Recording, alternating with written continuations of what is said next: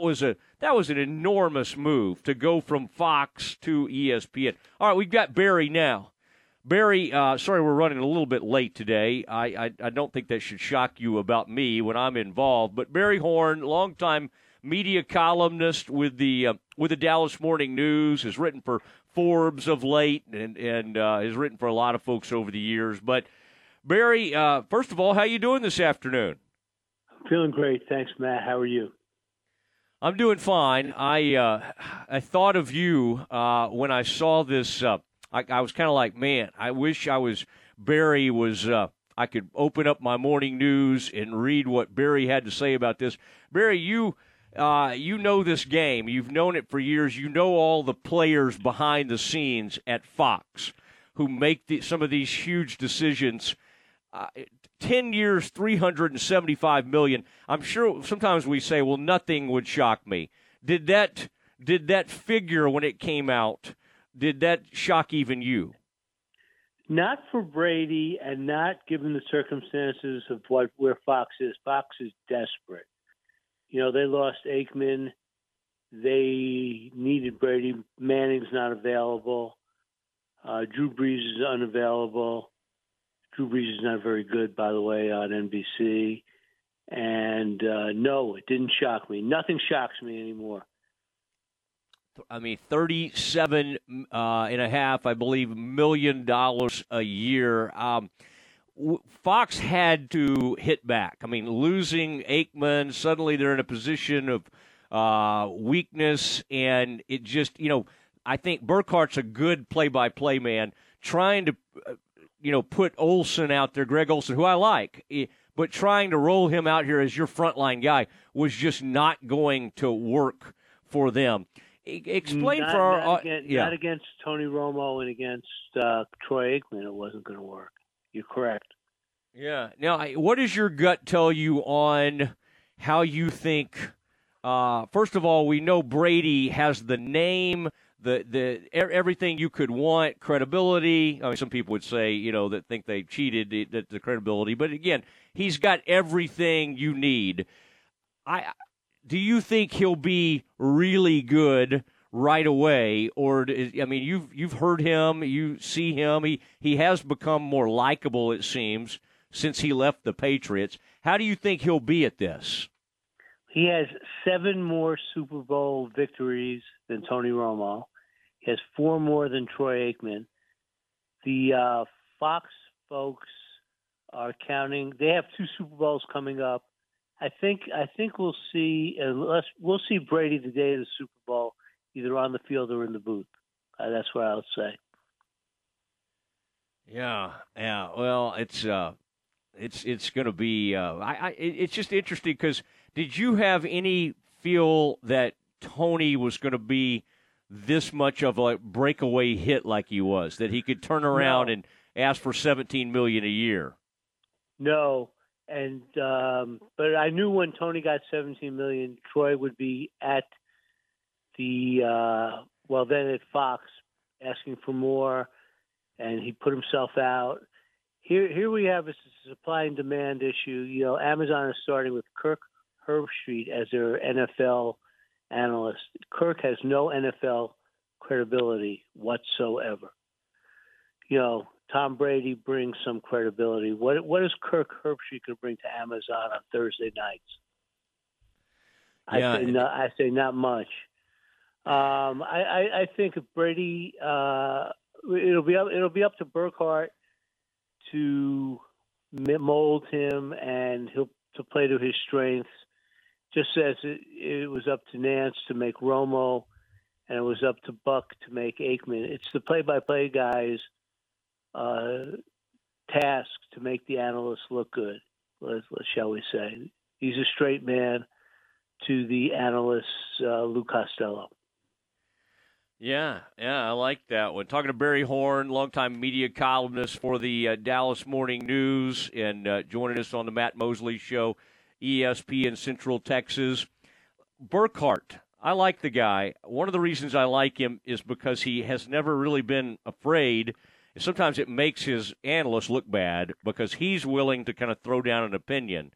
What do you What do you think of Burkhardt in place of uh, of Joe Buck? Is he is it is he that far behind him or not too far behind him? Where do you where do you think? Uh, how do you I see think that Burkhardt one? will be fine. You know, it wasn't so long ago that he was doing Mets uh, sideline reporting, Mets dugout reporting. So he's uh, he's paid his dues. He's one of those New York New Yorkers who uh, is not afraid to have an opinion, and I think he'll be fine. But it'll be it'll be it'll be the Tom Brady show. Fox is they're not paying, as you said, three hundred seventy five million dollars, thirty seven point five million a year to uh, have Brady be a um, co-star. He's going to be the star of the show. Does anyone ever uh, watch a game based on who's calling that game? No, but I think you know you watch a game. You know it's it's a crazy world now. People watch games because they're in a fantasy football league, and even if they don't have any players in the game, somebody else in the league does, and they could affect their team. I think that's more. Yet that all that said, I think it's important because in when they when the execs get together, or when the networks, or when Emmy time comes around, they want to have the biggest name they can have uh, out there. They want to make the NFL happy. Uh, you know, NFL games are 75 of the top 100 rated shows of the year this year. I believe that's correct. And um, you, you, you want to have people watching that. And there's the big games. It's the big Fox games. It's interesting because Brady is an AFC guy. Fox will have, is the network of the NFC. Romo's an NFC guy. CBS is the network of the AFC, but that doesn't matter anymore uh, because of the they they take games and they just put their best games on on uh, the networks. It's, if there are two great NFC games, CBS will have one of them more than likely on that Sunday. You know, I agree with you, Barry, on that Drew Brees, and, and maybe he'll get better, but he's just not naturally inclined.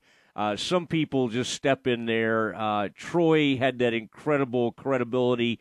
I think maybe you, because you knew Troy so well, um, knew that he was going to be better than other people thought he was going to be. He wasn't the most quotable guy ever, and and yet when he got on TV, he was smooth. He was opinionated. How how long did it take Troy to grow into being like really really good at that? And and I've, as I recall, Troy had a little bit of time to kind of work into that lead role, right? Exactly. Troy started in a three man booth, which is impossible to, to work in as an analyst. If you recall, it was Troy and Cris Collinsworth with co analysts at the time. But I think that helped Troy. And it helped Troy that he worked uh, NFL Europe games, I think it was, with Brad Sham, the voice of the Cowboys. And mm-hmm. I think it helped Tony immeasurably to, to be tutored and uh, by Tony Martinez, among others, locally um, in Dallas. You know, it, it, it's you. It, you can't get thrown into it, as you know, Matt. But it's um, important to have some uh, help along the way, and you have to be a good learner. And I think Brady's smart enough not to think that he'll know everything about the broadcast game he may, he may know a lot about the NFL game. He may know a lot about inflating footballs and, and whatever, but he knows a lot about winning. And he brings that seven, those seven Super Bowls. I promise you, Fox will be promoting that heavily. Yeah, I think uh, I think that'll be. We're watching uh, Mavs, watching a lot of these NBA games. Is now that Marv's out of the business, I I already, in my opinion, I thought Harlan had probably already passed him, just in the sense that Marv was I, I don't want to say slipping. He just wasn't quite the same. He wasn't quite as sharp, and it just this is my thought on it. Um, but I love Harlan. You're you're, you're, ta- you're, you're talking to a guy who I, I always think that I grew up listening to Marv Albert. I grew up listening to Marv Albert as the voice of the New York Knickerbockers. Yeah. It's like people uh, in Waco probably have listened to Johnny Morris forever.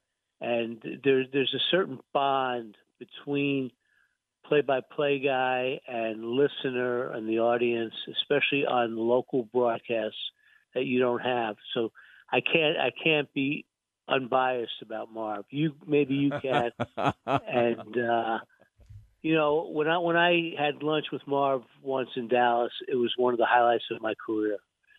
I, I hate to say that, but you know it's an, it's another thing that we're calling him Marv, and people know it who we're talking about. It's like talking about Al uh, on NFL games, or talking about uh, John doing uh, color on uh, CBS football game, or Pat doing the play-by-play.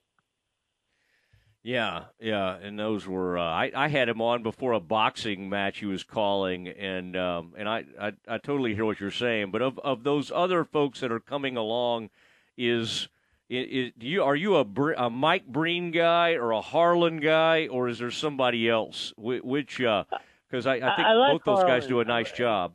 Don't misunderstand me. I like Harlan. I'm just not uh, able to criticize Marv uh, the way I like Mike Breen. Mike Breen's another New Yorker.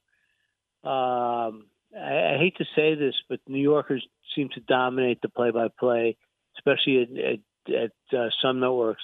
At CBS, which we're not even talking about, seems that every analyst, every uh, play-by-play guy has been through the New York mill occasion uh, at one point in their career.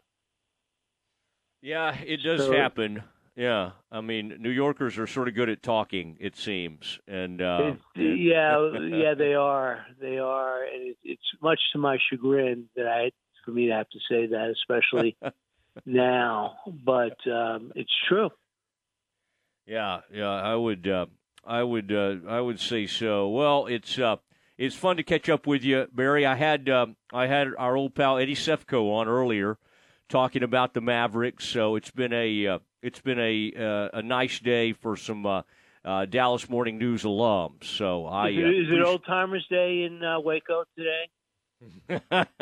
oh, guess who's going in the Media Hall of Fame um, uh, soon? Galloway is going in May 21st to the uh, Oh, uh, Texas Sports. Hall of Fame. Yeah. I remember when he was a young man. I remember when we were all young men. Yeah, he was he's he's much older than you. All right, so but uh, but uh, good to good to visit with you. I knew you'd have great perspective, and and uh, boy, your your Matt you your relationship with Troy and Michael and the triplets uh, uh, are are kind of unrivaled, and so you have a great understanding of of how they've done in broadcasting, and some did more than others. I would just say it's good to be a former Cowboys player. That's the one time when Jerry tries to get people to take those pay, you know, less money. I mean, the one thing he's being right about is as an ex-cowboy, you do have the chance to make more money. There's just he, it doesn't work with like linebackers. I mean, think about that. Witten got the chance or, or you have because be, he but you don't even have to be a Super Bowl level quarterback. You just have to be a quarterback. correct. Uh, that's, Or a fullback. correct. Yeah, Or or a, or a, and he was a Super Bowl winning fullback. But I, the, by the way, these guys are just not good at this sometimes. Like it's it's can't you know pretty much can't miss to get Tom Brady. But you you wonder like who how these people still have jobs that that decide hey let's put Booger McFarland together uh, with Jason Witten. I mean those of us that and we love Jason Witten. A lot of us Jason Witten's great and Jason Witten, Witten's smart. But like you could not have. First of all, I didn't think he was going to be good, and he wasn't. But you could Was not there, put him in. a more boring. Was there a more boring coach than Jason Garrett? And did, is he doing SFL games now correct. on network Yeah. television? Yeah. So it's it's you're you're right about being a former cowboy or being a former. Uh, it used to be a former New York Giant. Now it's a former Dallas Cowboy. I agree with you 100. percent How did Drew do, by the way, back in the day when he was doing some? Uh, I, I'm not talking about local TV. Didn't Drew get a shot at some national TV at one point? Pearson. Harvey Martin, yeah, Drew did. Don Meredith did. Uh, you know, you you come up with a name, and, and they they probably did. Eddie LeBaron worked for CBS. He was a Cowboy quarterback. Uh, you know, Dak Prescott. Who knows what what the future might be for him if he if he stays If uh, uh, controversy free.